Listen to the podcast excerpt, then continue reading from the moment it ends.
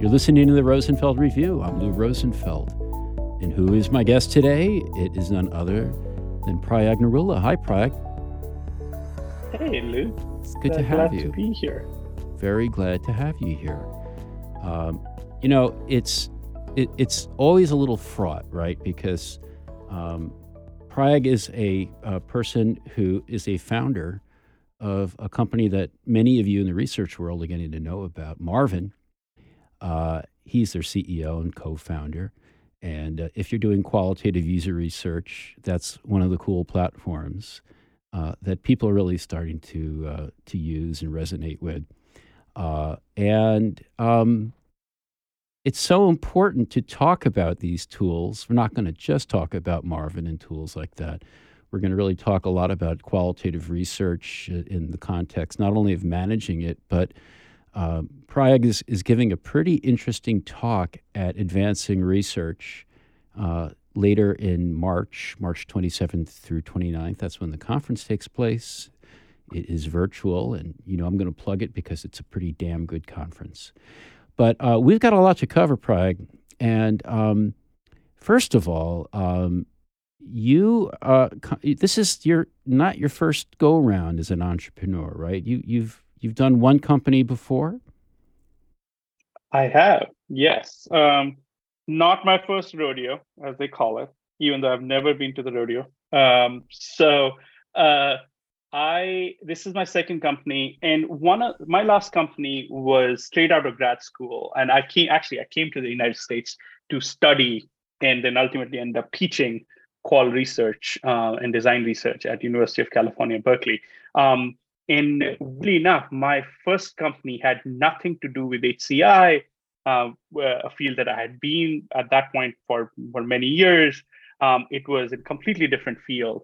And when I left, you know, I ran that company for, for a decade or so, uh, and I left, and that company is still going. But I promised myself that the next time, the next company that I'm going to start, I will go back to my roots and I'll go back to my community. My community is, is research and design research. So I am really, really glad that I started Hey Marvin, got back to my roots, and conversations like this is is what keeps me going. So thank you for having me again. I, I'm I'm really excited. Well, it's it, you know this is for me. Let's face it. This is for nobody else. Not even you, listener. This is just for me. And and the reason is, um, every once in a while I like to talk about this. That um, uh, about uh, I don't know, twelve years ago, um, I was uh, consulting for a large Silicon Valley financial services company. They move money around. You might be familiar with them. And uh, uh, I was going around for months and months and months trying to uh, get my hands on research. And it was really problematic. It was really horribly problematic. So, um, I, I, you know, I was really doing a lot with search analytics at the time. I think I wrote a book on it around that time, and um, I asked them, "Where, where's your search analytics?" And uh, uh, they don't know. And I think after about six months, they finally turned it up in some call center in Omaha.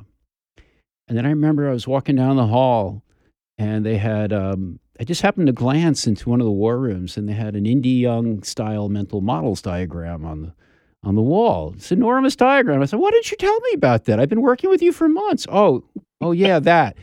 And there was like many instances like that, which made me really frustrated in a number of ways. Uh, Everyone who knows me knows it's like frustration is my driver. So I was frustrated because there was no way to like put all these things together. And then, of course, the ongoing frustration beyond that was even if you could put them together, there was no um, real organizational or even cultural imperative towards synthesizing the different types of research and evidence that were being generated and all the different kinds of tools and methods that were being applied to understand reality. And so, if you don't have those different blind men looking to see what and compare notes and put their ideas together, you never figure out that elephant of insight. And so I, I've just been waiting for, for tools like yours to start appearing And Lo and behold, I'm so happy.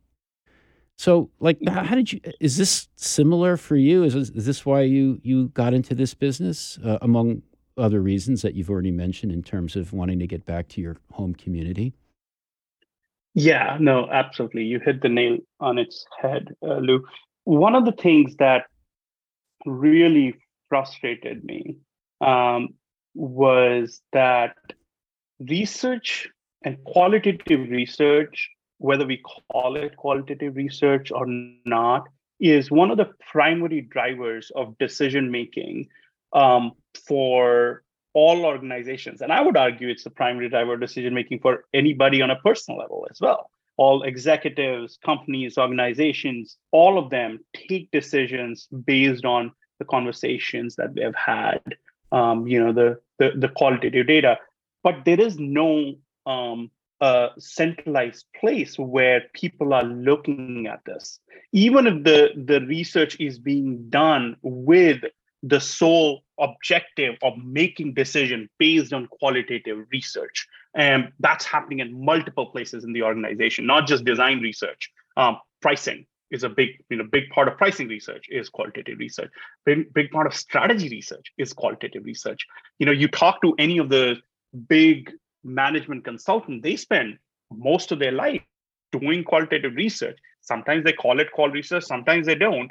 But at the same time there is no you know there's no scientific method that's being applied at an organizational level um, that towards that that qual research. And one of the prime drivers for me uh, and something that fuels me even today is the idea that qual research is valid. Qual research is scientific. It's not oh you know that's just that one is anecdotal and one and quant research is more data quote unquote. Um, that's not the case. We in social sciences we've been doing qualitative research as a primary method of science discovery for six decades mm-hmm. right? But even today you know you ask most of the organization most of the people in organization even sometimes the researchers they'll go on to say data as quant research and qual research is kind of somehow right? And i wanted to change that was kind of one of my big drivers. I wanted to change this this thinking mm-hmm. that qual research is anecdotal or qual research is not scientific or it's not a base for making decision right? Why is there a data science for like we've been talking about data science which is essentially statistics for the past 10 years in in the corporations at least if not longer but qual research does not get it get its due as much. So that's kind of one of the other big drivers for me was, you know, I call it the tyranny of math. You know, basically what we are thinking is like if we are taking on math, if it's math, then it's valid. If it's not math, it's somehow not valid. One of my researcher friends put it, he said, you know, the best way to b- make your research seem more um, more valid is to add two decimal points. So instead of saying, you know, six out of 10 people think this, you say, you know, uh, 60.00% of people think XYZ. Um, so yeah, that that was kind of one of the big inspiration is well, this, me, this idea that all research is valid. Let me yeah. let me just ask you a question about that. Um, so you know, there's a lot of. I think you and I could probably generate um, good four or five theories as to why qual don't get no respect.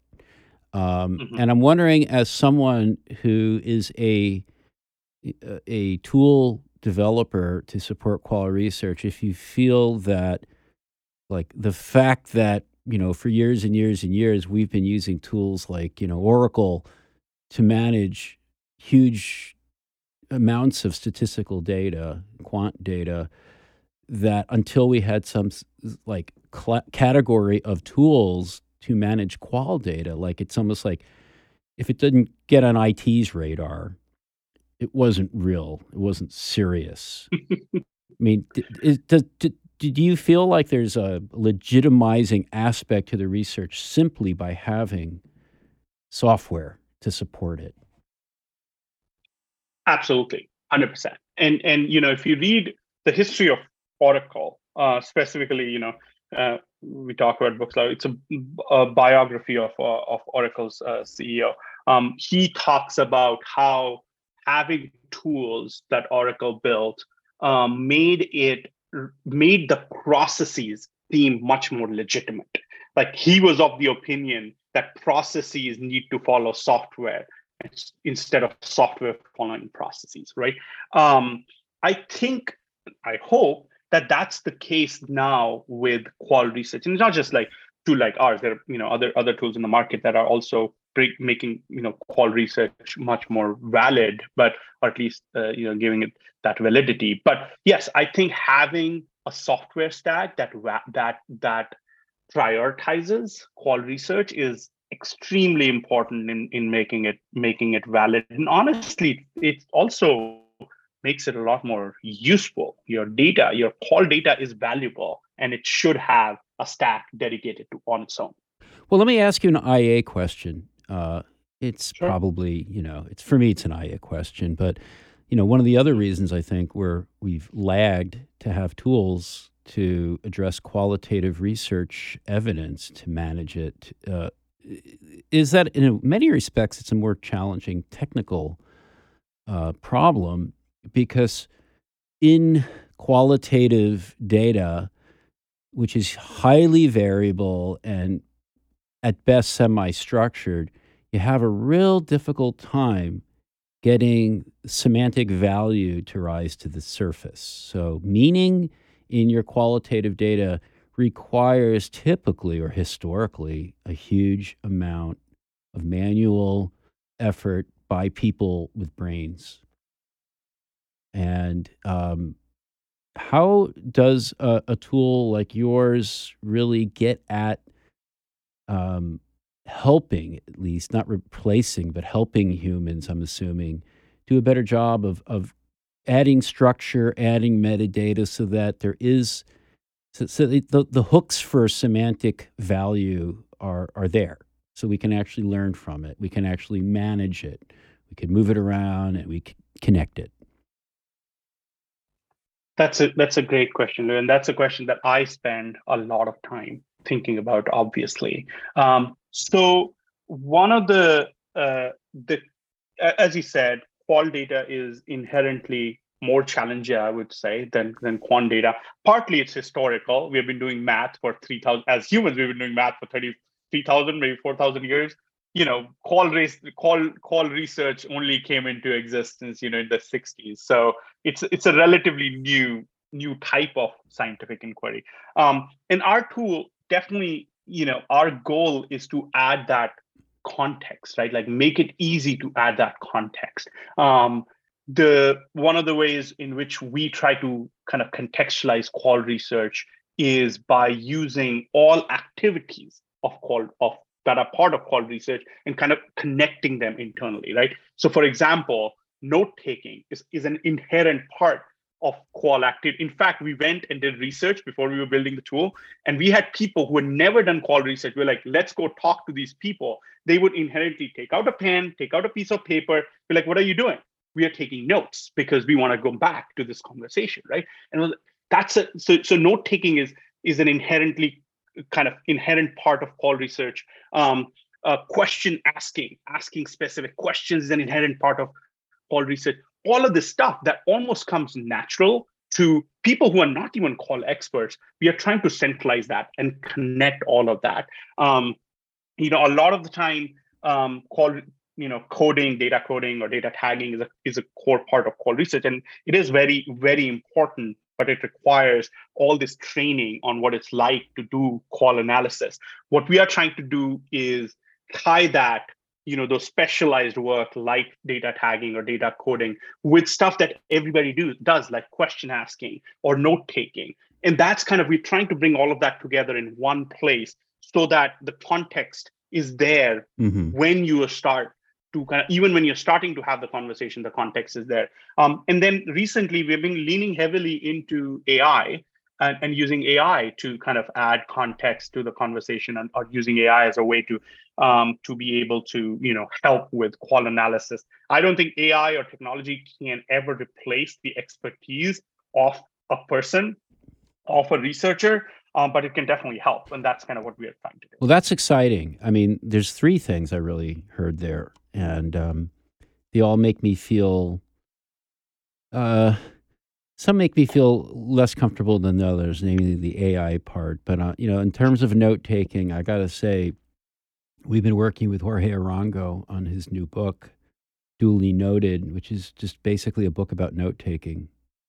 And wow. yeah, and uh, you know, awesome. he's, he's, going at it from an IA perspective, but he's trying to uh-huh. really open it up. And it's just one of these areas that we just take for granted.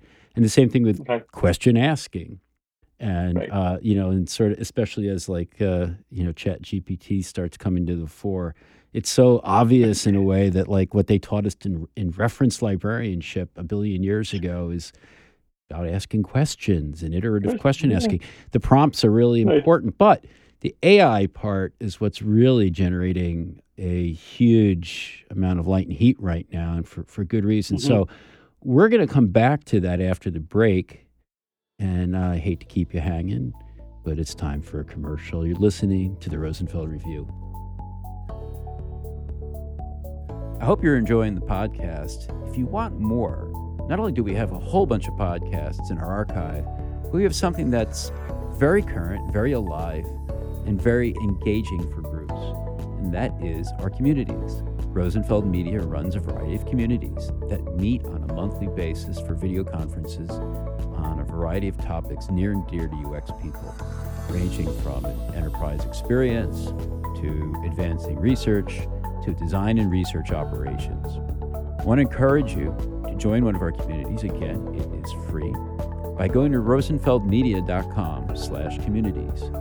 Not only will you get a monthly video conference that you can listen in on and participate in, ask questions, and so forth, We'll give you access to the recordings. And uh, for some of those communities, we're talking about dozens of recordings with really interesting presenters and facilitators.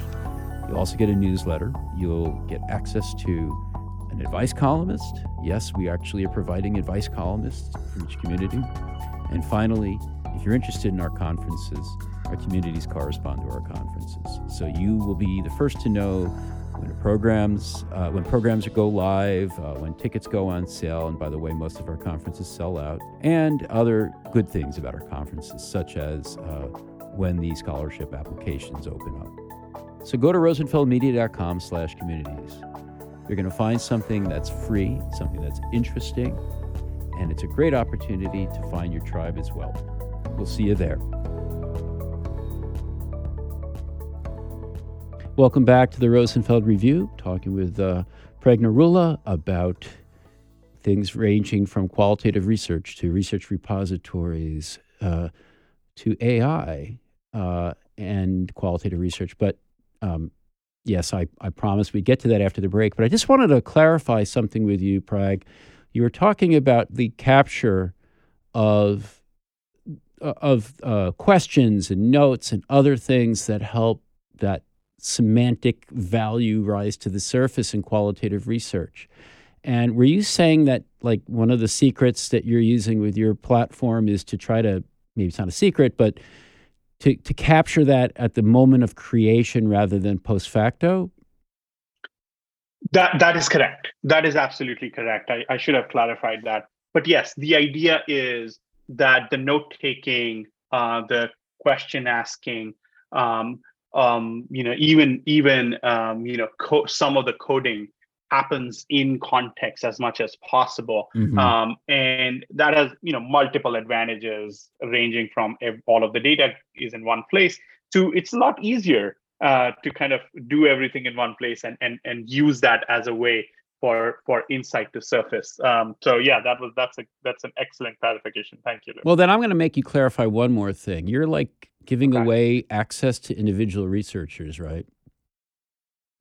We are. Uh, the tool is free to use for individual researchers, uh, up to actually two researchers. Um, so if you're if you're only two people in a team, or you're you're you have uh, you know you have you and your your your uh, partners are doing research, uh, go to www.heymarvin.com and, and sign up for a free account. Just tell them that Prayag sent you. Okay. Um, well, then let, us get to the AI part. I know, uh, you know, sure. probably a lot of listeners are really kind of itching to to learn more about that. And mm-hmm. um, I've been fooling around uh, with Chat GPT for things like uh, comparing products and pricing, and um, I mean, it's like really amazing and and really like frighteningly terrible in some respects at the mm-hmm. same time. Uh, mm-hmm. I don't know if that's the technology you're looking to use uh, w- with uh, uh, qualitative research analysis. But well, well, tell us what you're finding. I mean, you're.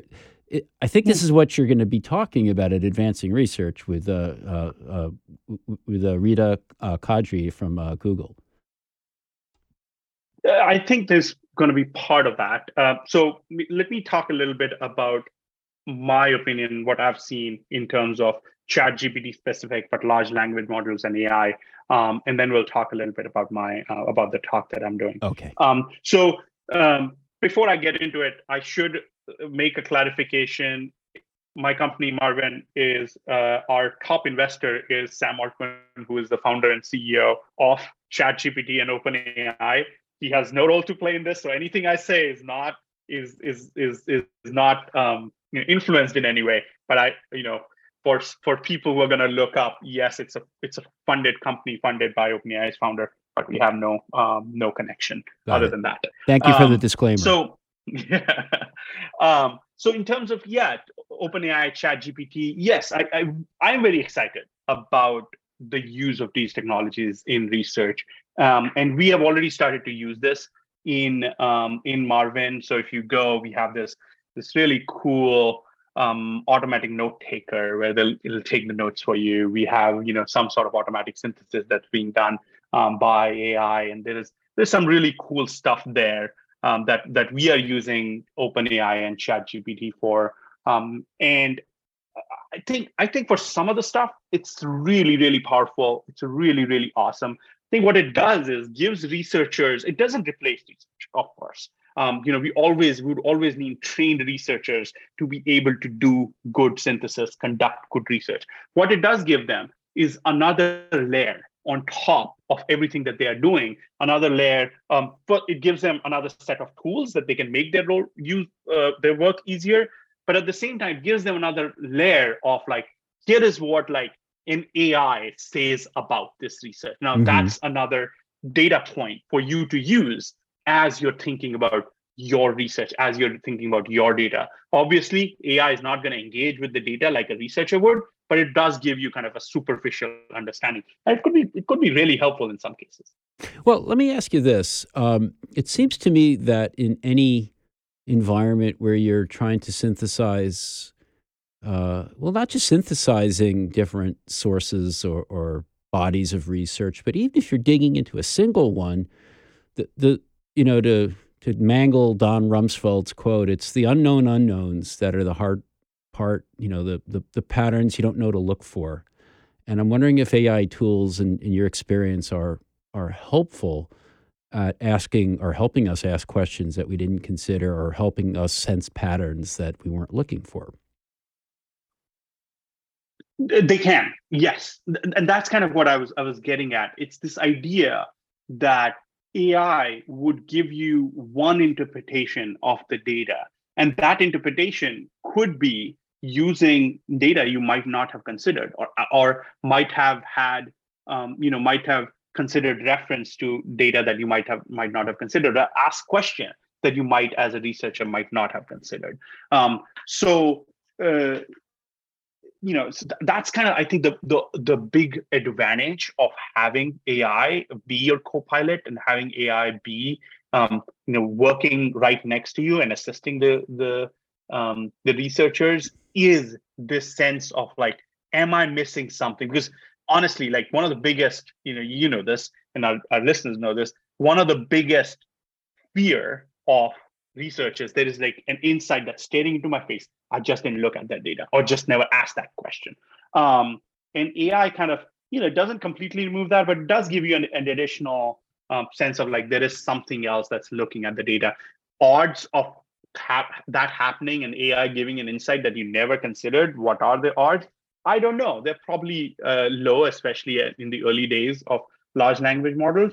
But it's definitely a really exciting time to be including mm-hmm. that research or, or, and that kind of um, you know those that kind of that kind of technology into our into our technology stack. Well, it's it's interesting because uh, you know the the sort of classical problem uh, with AI is is its inability, or at least classically understood, is that it has an inability to to uh, uh to to essentially code switch to to understand different domains and the fact that language is highly dependent uh, meaning wise on what the context you're using it is and mm-hmm. in other words what the domain is and you know i'm not well enough uh, aware of large language models to know if there's any kind of secret sauce to how they they span different subject domains. But I'm wondering if you're starting to see anything suggesting that you know a a a research repository full of qual research from in a large organization might actually have a lot of different subjects covered. Hmm. Uh, and are you seeing any like did that, that AI, AI is sort of running into a wall when it comes to helping you kind of cut across those silos, or maybe not? I think the the challenge with large language models is is is, is kind of similar vein, but I think it's almost the opposite because large language models have been trained on pretty much the entire body of knowledge that human beings have captured. Right? Um, when we talk about you know like kind of four three hundred billion um, points um, uh, you know in, in, the training data um, that's a lot of content mm-hmm. so i think the challenge that we are seeing with ai now um, is how do you limit the understanding of the of an ai model of a large scale language model to a research repository to only the data that exists in the research repository while being able to add context um, from the outside world which is natural for human beings um, and to me, that's a really um, that is an interesting problem um, to solve. And and we are solving this in a kind of a, a smaller way already. Um, and and the goal is to solve it at a at a repository at a repository level. But I think that's a much much easier problem to solve than you know than the, the older problem of like hey you know there's so much different context um, and and a, and, a, and a AI you know AI from from even five years ago. Mm-hmm. Uh, Lou, as you mentioned, the uh, the problem, the challenge with AI was how do you take all these nuances of multi-model um, uh, qualitative research and and have AI be able to answer questions based on that. Mm. Um, what large scale language model like ChatGPT or or you know the the Google whatever that's called Bard have done is that they have you know these these language models are built are are trained on on on so much data and they have what 4 billion um, data points in terms of their uh, in, in terms of their training um, so they have the concept of a, a large part or if not all of human knowledge but how do you take that and limit it only to your research only mm. to the research that you have captured right um, so I I believe that that's a easier challenge to tackle than um, uh, than than the, the the one from five years ago. Um, so I'm very hopeful that there is definitely a, a big piece that's coming in terms of the big advance advance that's coming in the use of AI and in qual in qual research. And we are at the forefront of that, and we have been able to see solve these problems at a at a smaller level already. Um, and we are we're working on this. This, this is a this is really exciting time to be a researcher um, and and exciting time to be a researcher that's excited about about the use of AI. Absolutely, but uh, I imagine it's also a time to be cautious and conscious. So I, I think that's what you and uh, Rida are going to be getting into your, during your talk at Advancing Research in March. Do you want to give us a, a just a little taste of of that? Yeah, no, that's a that's a great segue. So Rida Qadri, who is a, a researcher at uh, Google um, in their AI AI group, is co-presenting with me. And the topic of the talk is HCI 2.0: Humanities of the attention that UX research offers. In the idea there is uh, so a little bit about uh, Rida's background. She was working on what she calls mo- mobility systems, um, essentially you know the the ubers of the world the Lyfts of the world and their application their implementation in um, you know outside of the united states so she did a lot of research in um, in Indonesia, studying these platforms. And one of the key learnings for her was the context, the the the understanding that works in Silicon Valley does not transfer to you know outside communities. Mm-hmm. So how do you work with these communities, and how do you kind of you know before you go and implement your ways of lives onto these people? Um, how do you how do you engage with the community, and how do you kind of do good studies um, to be able to make sure that you are implementing these technologies in a responsible way. There are a bunch of challenges here, um, and that is especially important with um, with large language models, with AI, um, because you know these technologies have this huge potential, um, both for uh, doing good in the world, but also for doing for doing bad in the world too. Right. So as they are being implemented in the world, how do the re, how what is the research? And we believe research community's role is central to making sure that these technologies are built in an ethical way. They are being built with the communities, um, and they're being rolled out in a way that is net positive to the communities that they're um, that, that, that are going to use these technologies rather than being a net negative. So that's the whole talk is about the role of research and researchers as central part of this uh, of this new way of technology, it's especially and including the AI. Well, you have a uh, the two of you have a really compelling title, HCI 2.0: Humanity Deserves the Attention That UX Research Has to Offer. That again, folks, uh, just to put in the plug, that will be one of the great talks that you'll be able to learn from three, at the three day long Advancing Research Conference. That's uh, March 27th through 29th. It's going to take place virtually. And uh, you've heard me say it before, and I'll say it again. Even if you're dealing with Zoom fatigue, um, our conferences are really a different thing altogether in terms of the the virtual experience. So um, you should give it a check. You should check it out. Um, before we wrap up, let me thank you, first of all. I, I sometimes forget to do that. I'll thank you now. Uh, Prayag Narula, the CEO and co founder of Marvin. What's the gift you have for our listeners before we wrap it up, Prayag? I have two gifts. I have one book recommendation. All right. And then one uh, one URL that everybody should go to. So the book recommendation is this book called A Tale of Two Cultures: Qualitative and Quantitative Research in Social Sciences um, it's a relatively old book. It's about uh, 12 years old at this point.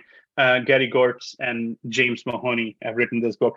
And uh, this was one of the transformational books for me, especially as we talk about qual and quant and, and the, the intersection of that and how kind of com- how you can combine those two paradigms. Um, but you know, their point is you know, people who who operators from both of these research come from different cultures. So you have to start learning each other's languages uh, to be able to be you know, effectively use um, use uh, both methodologies. So remarkable book.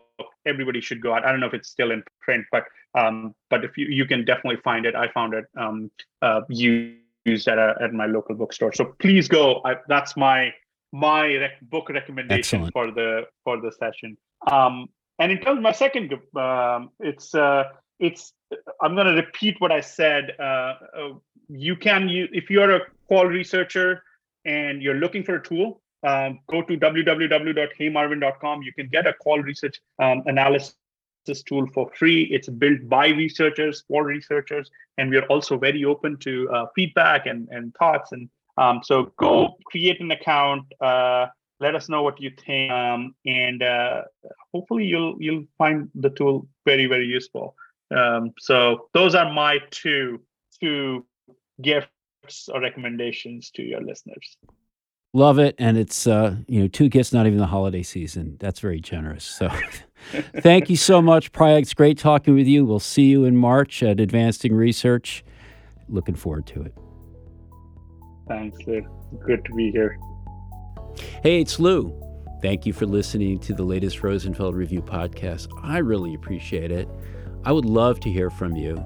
And if you want to pop me an email, lou at rosenfeldmedia.com, tell me what you thought. Better yet, leave me the hell alone and post a review on your favorite podcast platform. please feed the algorithm. It really does make a difference. We want to get the word out. If you like the word, give us a hand. And uh, while I'm asking you for favors, don't forget buy books. Support your favorite local independent publisher.